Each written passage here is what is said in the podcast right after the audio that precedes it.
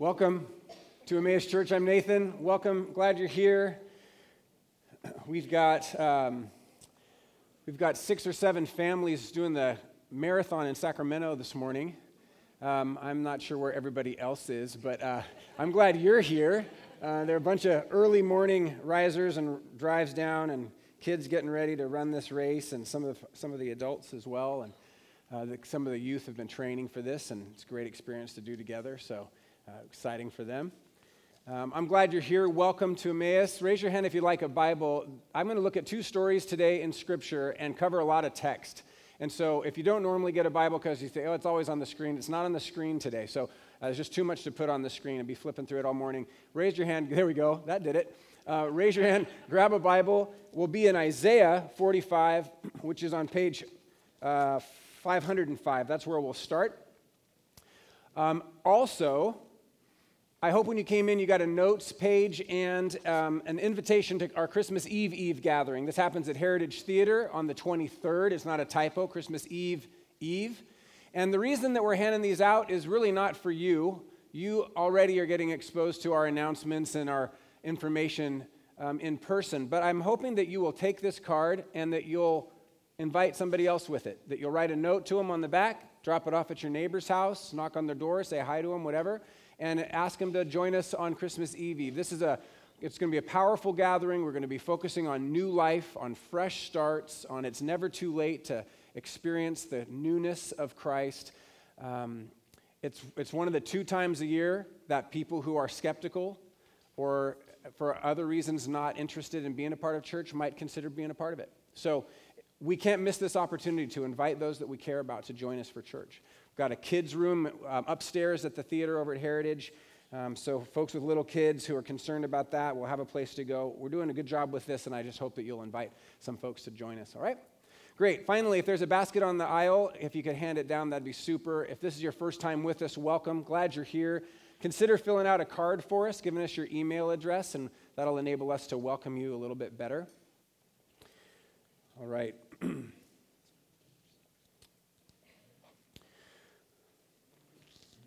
Great. Well, thanks to all of you who set up this morning in the rain. Um, let's let's um, enter into this with our whole hearts. Uh, increasingly, it seems, uh, busyness and the fullness of a variety of other situations and responsibilities uh, makes the priority of worship on Sunday a challenge. Um, and so, as we gather this morning as a community, as a family, let's come alongside one another pray for the grace that we need to engage our hearts wholly in, um, in worship. Our Advent series that we're doing this year is called Searching for Shalom. Shalom is a Hebrew word. It's usually translated in English into the word peace, which is good, but it means more than just the absence of conflict. It refers to a state, shalom does, refers to a state in which everything is right. Everything is the way it was supposed to be. Everything is the way it was created to be. Everything is the way that it will be again, we hope, one day because of Christ. Part of this search for shalom is if we really kind of uh, focus down onto it, um, just kind of tighten it down a little bit, we go, what does that really look like for us? Well, part of that is a, is a desire for comfort, a desire to be comforted.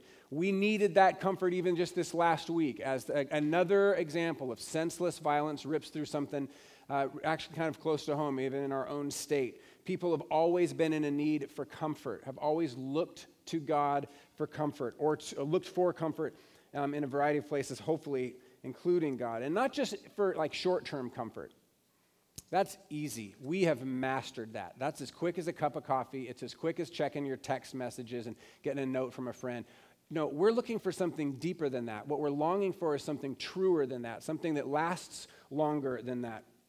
Last Sunday, we read of God saying to the prophet Isaiah, to the people through the prophet, Comfort, comfort my people. Um, and Isaiah's message to the people, having received God's instruction to comfort them, was to say, Look to God. God is the source of your comfort. God is the one that you need, and God is enough. That was the thing that was challenging to me. God is enough.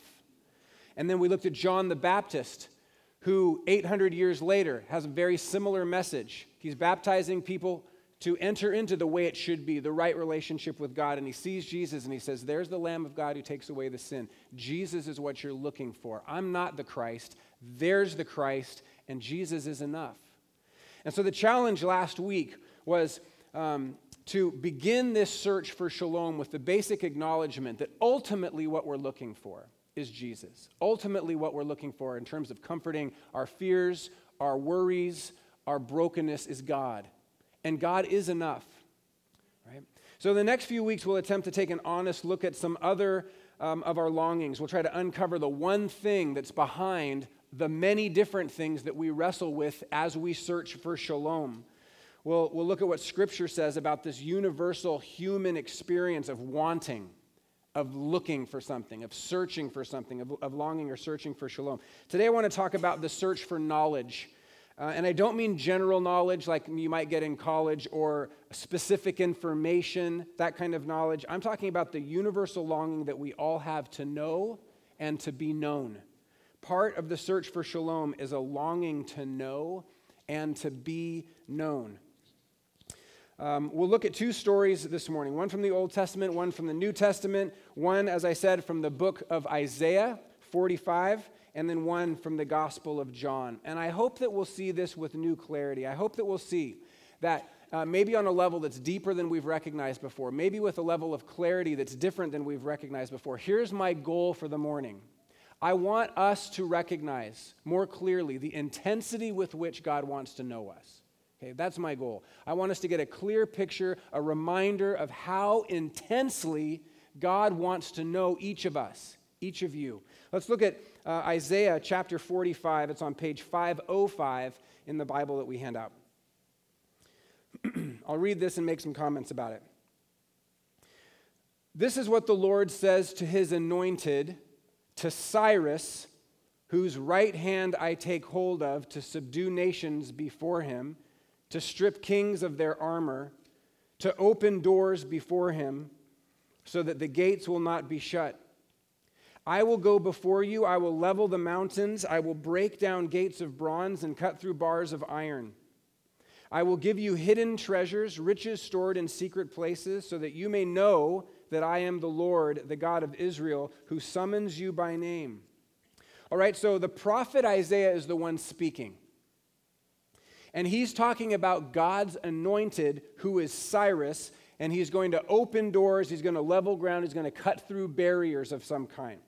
Now, God is going to use this guy Cyrus to accomplish something. What is that? In other words, what is, this is in your notes, for what purpose is Cyrus anointed? He mentions three things subdue the nations, know God, but ultimately, the reason that Cyrus is anointed, and we'll see this in more clarity in a few minutes, is ultimately Cyrus is anointed in order to make God known to all the people, right? So God selects Cyrus, anoints him for the purpose of making God known. Now, what's surprising about that selection is this Cyrus is not a Jewish king, Cyrus is the Persian king. Um, so, Judah is the southern part of Israel. It's taken over by Babylon. That's Nebuchadnezzar, that's Daniel being taken away. A couple hundred years later, a little less than that, Babylon is taken over by an even bigger fish called Persia. And Cyrus is the king of Persia. So now Cyrus is the strongest power in the world. And God, this is so surprising, anoints Cyrus. Now, why is that so anoint, uh, um, surprising? One, he's not Jewish, he's Persian, but more surprising than that is Cyrus doesn't acknowledge God He says that twice in this passage.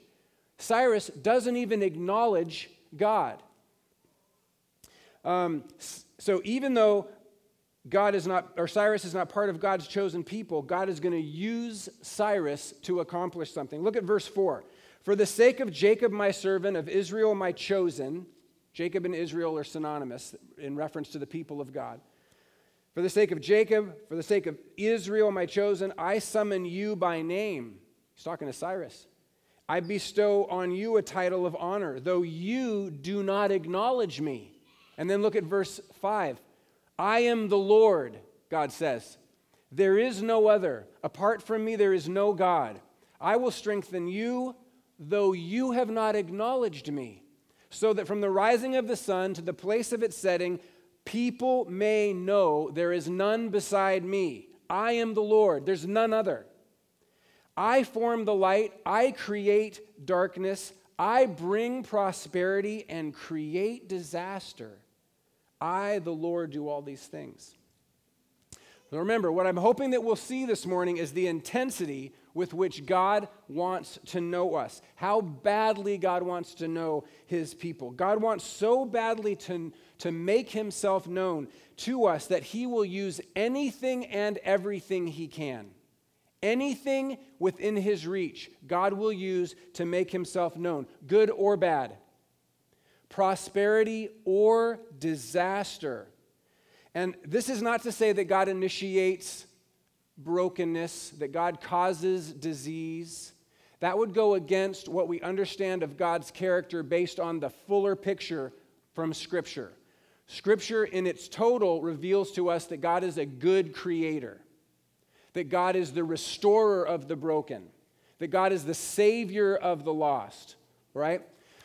But within the context of this passage, God is saying that He can make Himself known to us not just through the good stuff, but through the bad stuff as well. And it's stated very strongly I create disaster. He's trying to wake us up to a bigger reality that nothing is off limits for God in His desire to make Himself known to us. Now, initially, this may sound really hard to accept. It is for me because we almost always talk about God revealing himself through good stuff, don't we?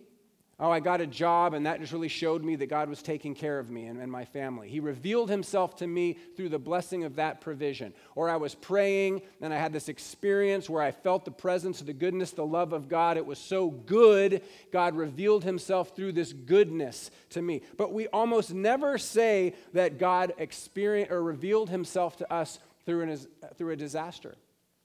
We almost never hear people talk about, I'm so glad that I was, you know, went through this horrible experience and God revealed himself to me in the midst of that. And here's why that incomplete version of the story is so destructive to our spirituality. In other words, if we're only ever talking about seeing God in the good, God revealing himself in the good, if that's all we ever talk about, if it's all we ever teach our kids about, it is destructive to our spirituality because it's an incomplete part of the story. And the, it's, the reason it's incomplete is because even though God does reveal himself through the good, he's not limited to the good.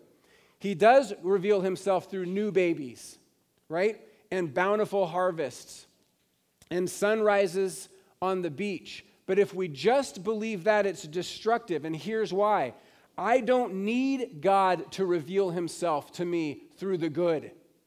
I already recognize God's goodness in the good. It's clear to me that God is with me when things are good.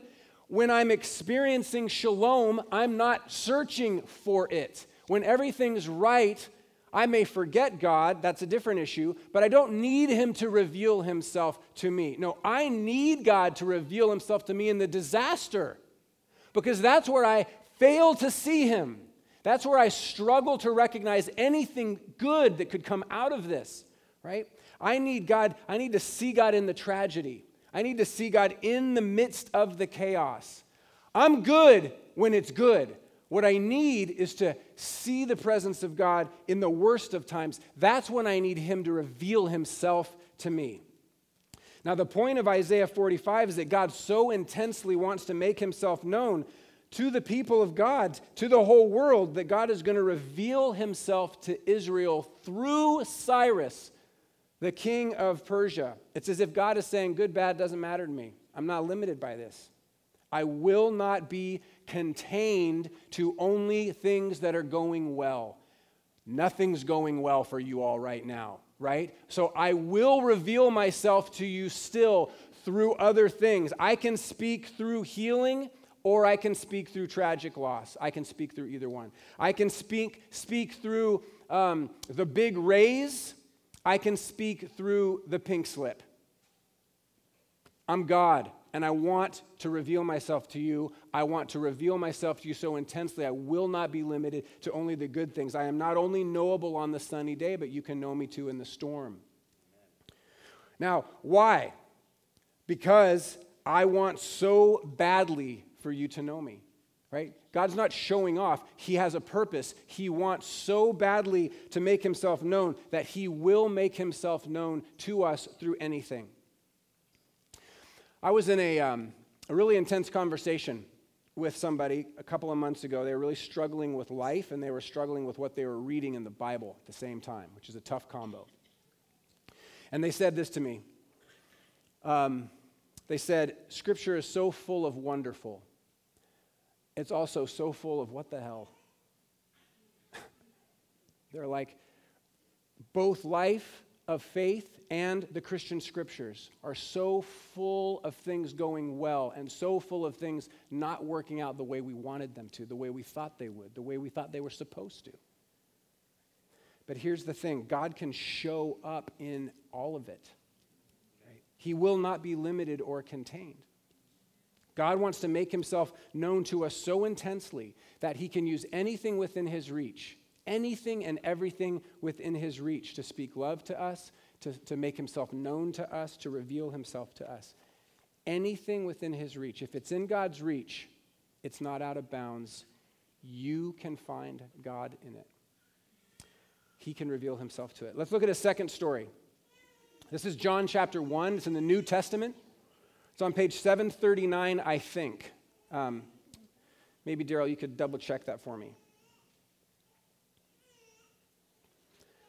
I'm going to read this to you and make some comments on John, John's Gospel, the first part on page 739. Yeah. Great, thank you. Now, John writes the story of Jesus like Matthew, Mark, and Luke do, but John writes a little bit later, and he begins not with the birth of Jesus, but he begins way, way, way before that. This is how, this is how it goes. In the beginning was the Word, the Word was with God the Word was God. He was with God in the beginning. Through him all things were made. Without him nothing was made that has been made. In him was life, and that life was the light of all mankind. The light shines in the darkness, and the darkness has not overcome it.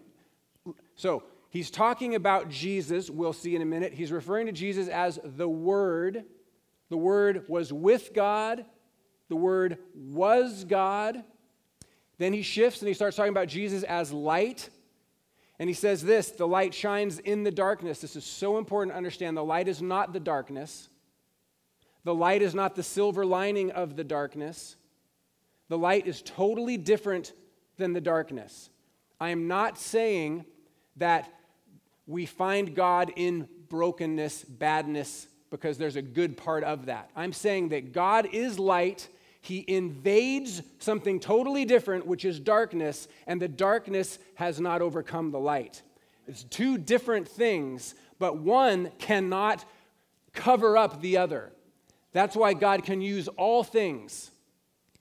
Right? Reveal all things. The light shines in the darkness, the darkness has not overcome it. Then he says, There was a man sent from God whose name was John. He's talking about John the Baptist. Not John, the guy who writes this, the disciple.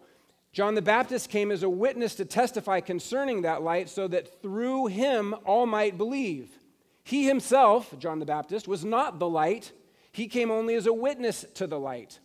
The true light that gives light to everyone was coming into the world. He was in the world, and though the world was made through him, the world did not recognize him. He came to that which was his own but his own didn't even receive him. Yet to all who did receive him, to those who believed in his name, he gave the right to become not just slaves in the kingdom, he gave the right to become not just acquaintances, he gave the right to become to those who didn't even receive him until then they were recognized and they believed, they, he gave the right to become children of God deep, intimate. There, there's almost, it's almost impossible. There's maybe just the marriage relationship that potentially reveals a more um, intimate, tender relationship between children and parents. Children born not of a natural descent or of human decision or a husband's will, but born of God. How intensely does God want to know us? He, he explains the, his coming um, and then uses this ultimate um, metaphor of being a child as the kind of relationship into which he is drawing us, in, he is inviting us. And now here's the punchline of John chapter 1. I think it's the most important Christmas passage in the Bible. Verse 14 The Word became flesh and made his dwelling among us. We have seen his glory, the glory of the one and only Son, who came from the Father full of grace and truth, right? This is what we celebrate at Christmas. John testified concerning him. He cried out, saying, This is the one I spoke about when I said, He who comes after me has surpassed me, because he was before me. Out of his fullness, we have all received grace in place of grace already given. For the law was given through Moses, grace and truth came through Jesus Christ. No one has ever seen God, but the one and only Son, who is himself God and is in the closest relationship with the Father, i.e., child of God, Son of God, has made him known. This is the most important Christmas passage. There's so much here, but what I want you to see is this it echoes what we said from Isaiah 45. Isaiah 45 story shows that God so intensely wants to make himself known to us, he uses everything to reveal himself to us. The John 1 story shows that God so intensely wants to make himself known to us, he comes to us himself. He reveals himself to us in person as a baby in naked vulnerability. John writes, The Word became flesh and made him made his dwelling among us. In other words, God uses all that he has and he uses all that he is for one purpose, and that is to make himself known to you and to me and to us. Amen? And so it really, I think, just leaves us with one question, and that is how should we respond? How should we respond to this God who makes all this effort to come to us. If the stories reveal a God who wants so badly for me to know him that he uses everything that he has and all that he is to reveal himself to me, then what should I do? And I would, I would suggest this I should follow his lead. I should do what he does. I should take as my pattern the pattern that he establishes for me. This is what I mean. First, I should surrender all that I have to Him the good and the bad. I should bring it all to Him. I should say, Here is the best I have. Here is the most valuable possession I have. Here are the most cherished relationships that I have. I surrender them to you. Here is the best of my time. It's yours. Here is the first of my money. It's yours. I'm surrendering it to you. And I should also say, friends, please hear this. I should also say, and here's my brokenness.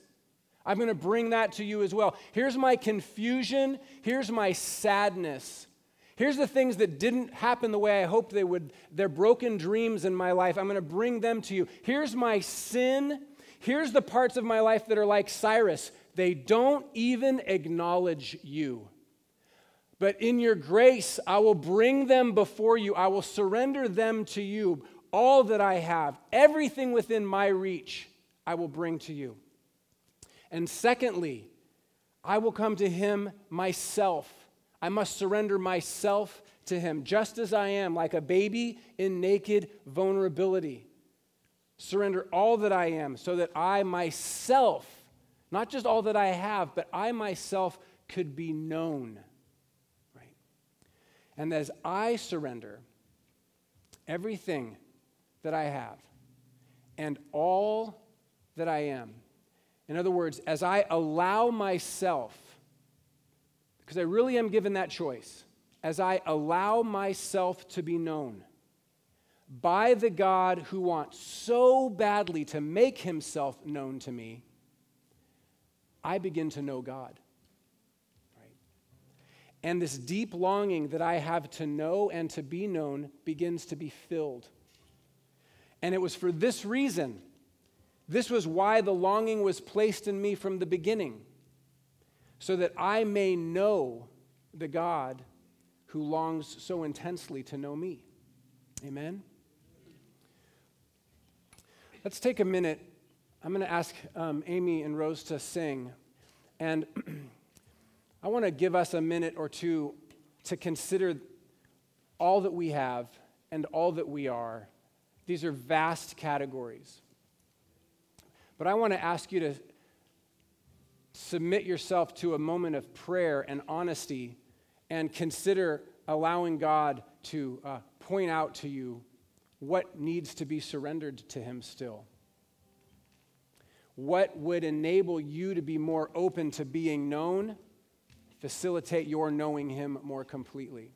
And as they sing, I want to encourage you to come light a candle as some sort of a physical action, naming that thing.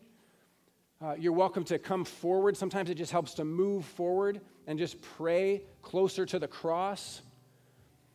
Um, but let's take some time as Amy and uh, Rose sing, and let's just give God some uh, space to speak to us personally. Um, there is nothing in your life that is out of bounds. He wants to use everything and anything to reveal himself to you. Are you willing to allow him to do that? Am I willing to allow him to do that in the prosperity and also in the disaster?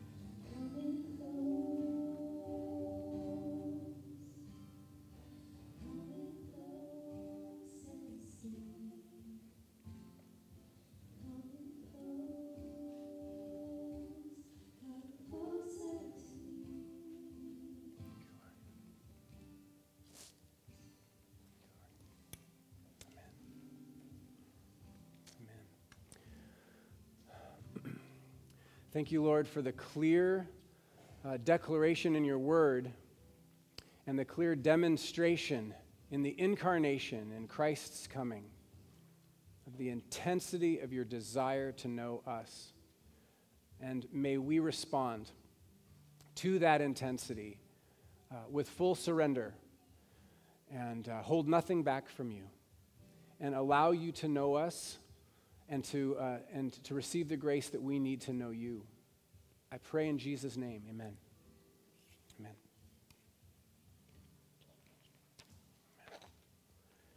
Thanks. Thank you. Amen. Good. So I had a really an, uh, interesting conversation with my daughter yesterday. This is, off, uh, yeah, this is unprepared. Um, so she is 15. She's growing up. She's becoming more aware of the brokenness of our world. It's harder to shield her from things. It might not even be wise anymore to shield her from some things. Um, and that's a hard process to parent through, isn't it? Um, so I want to tell you more about that sometime, but here's why I bring it up like this. The gospel either makes sense in little children's stories only, or it makes sense in all of life. Um, the, go- the gospel is either powerful enough uh, for like a five or six year problem, year old problem, or it's powerful enough to address a 43 year old's problem and a 65 year old's problem. Um, and I want my kids to know that the gospel is, is big enough and Jesus is strong enough and the peace from God is, is real enough that um, even some of the worst stuff that we hear about on the news or at school uh, is still something that can be addressed by the gospel.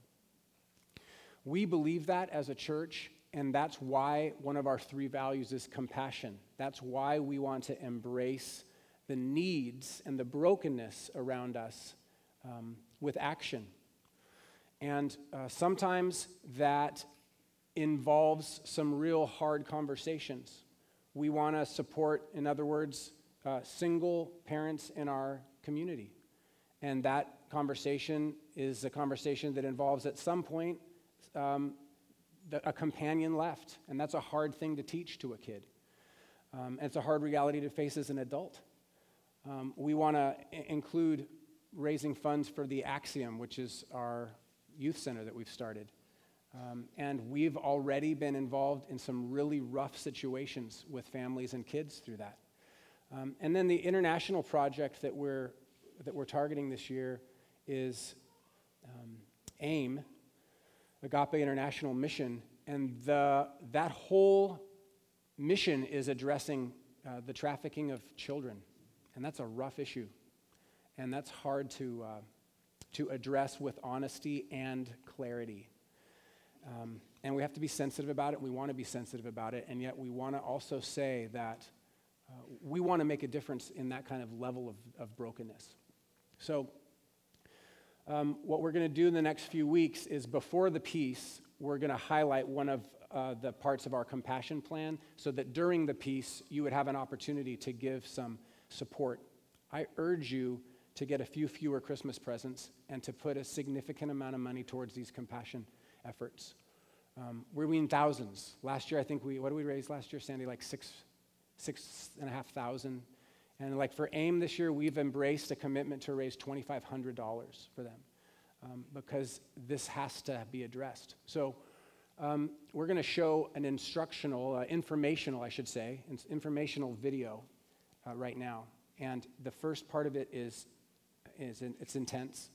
The language is intense. The, uh, so if, if you have a, a, young child, then this might be a great time to um, grab a donut and a trip to the bathroom. Or this would even, this is, what is it? It's about 15 or 20, the first 15 or 20 seconds, it might just be something you might want to cover ears. It's not horrible, but I think you'd appreciate the, um, the warning. All right. Um, good. Anything else, Stephanie? We'll come back to this in a second. Okay. Good. Would you guys um, play that? And uh, this is, again, this is to inform us about an organization that we want to support moving into 2016. They're based in Cambodia, but they do work all over that region. All right. Thanks. I'm going to have to stay here.